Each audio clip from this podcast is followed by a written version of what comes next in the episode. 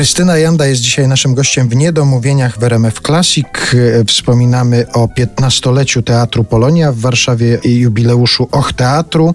Chciałem zapytać o takie zjawisko, które pojawiło mi się w wielu rozmowach e, z aktorami, z reżyserami.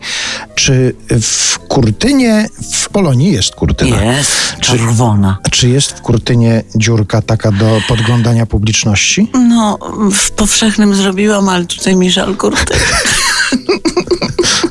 ale kupiłam kamerę i zrobiłam podgląd widowni. I podgląda pani tę Tak. I publiczność. patrzę sobie, kto siedzi. Znaczy, to są małe takie bardzo osoby, ale jednak rozpoznajemy. Ale tej swojej publiczności chyba się pani i tak i tak przygląda, nawet jak e, nie tylko wtedy, kiedy ona już siedzi na widowni, ale Tak, też jak to znaczy, wchodzi, jak przychodzi. Przyjęłam taką zasadę, że witamy wszystkich gości.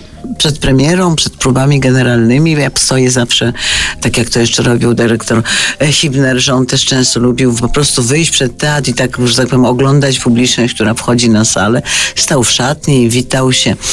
I ja wprowadziłam tę zasadę i kiedy sama nie gram, no bo jak gram, to już trudno, żebym stała i witała ludzi, jak za chwilę mam wyjść na scenę. Ale witam ludzi i widzę, kto wchodzi, kto przychodzi, kto jest entuzjastą. Widzę też publiczność, która po prostu chodzi po foyer. Bywam często też w teatrze, tak kiedy sama nie gram, po prostu tak się tam przechadzam, tak to nazwijmy.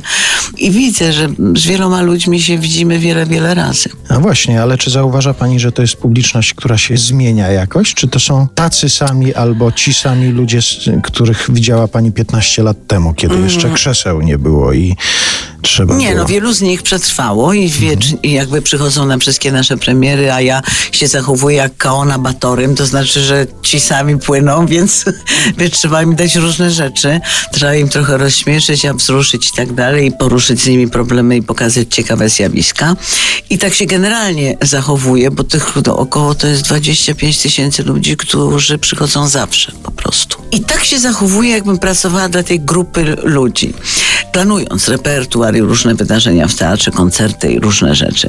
Natomiast boję się odpowiadać panu na to pytanie, ponieważ ktoś mnie kiedyś o to zapytał, i grałam Callas. Miałam grać Callas w, w Krakowie. Callas zrobiłam po 22 latach na nowo, ponieważ uznaliśmy, że nie ma drugiego tekstu, który jest równie piękny i głęboki i opowiada o relacji artysta-widz. I o tym, że życie bez sztuki nie ma sensu. Tak jak to Callas powiedziała kiedyś na swoich lekcjach masterclass w Nowym Jorku, bo ona to wszystko powiedziała, to jest sztuka napisana z tego, co ona w ogóle tam na tych swoich zajęciach mówiła. I postanowiłam to zrobić na nowo, bo właśnie wychowały się nowe pokolenia, urosły nowe pokolenia, powinny przyjść. I trafiłam do Krakowa, gdzie miałam to grać. I zapytał mnie prowadzący na takim spotkaniu dużym w jakimś kinie, czy się zmieniła publiczność? Jak, zaczynałam, ja mówię, że bardzo się zmieniła, a na czym to polega, pyta pan. Ja mówię, że jak pierwszy raz gram Callas 25 lat temu, to wszyscy na sali wiedzieli, kim była Maria Callas i nie dziwili się tym moim wrzaskom, krzykom, temu tupaniu, temu, tej apodyktyczności, bo to była po prostu no, ktoś największy na świecie, największa artystka na świecie, która po prostu oddała życie operze i w ogóle opera dzięki niej zyskała serce, dlatego że ona pierwsza naprawdę dała operze prawdziwe, gorące uczucia. A dzisiaj, mówię, gram Callas i na widowni przynajmniej połowa ludzi nie ma zielonego pojęcia, kim była Maria Callas. Na co prowadzący mówi tak, bo ja nie wiem, kim była Maria Callas. Mnie zatkało i on się odwraca tak do tej sali, tam z 700 osób siedział. Kto wie, kim była Maria Callas, niech podniesie ręce. I 20 osób gdzieś mniej więcej z tej sali podniosło rękę.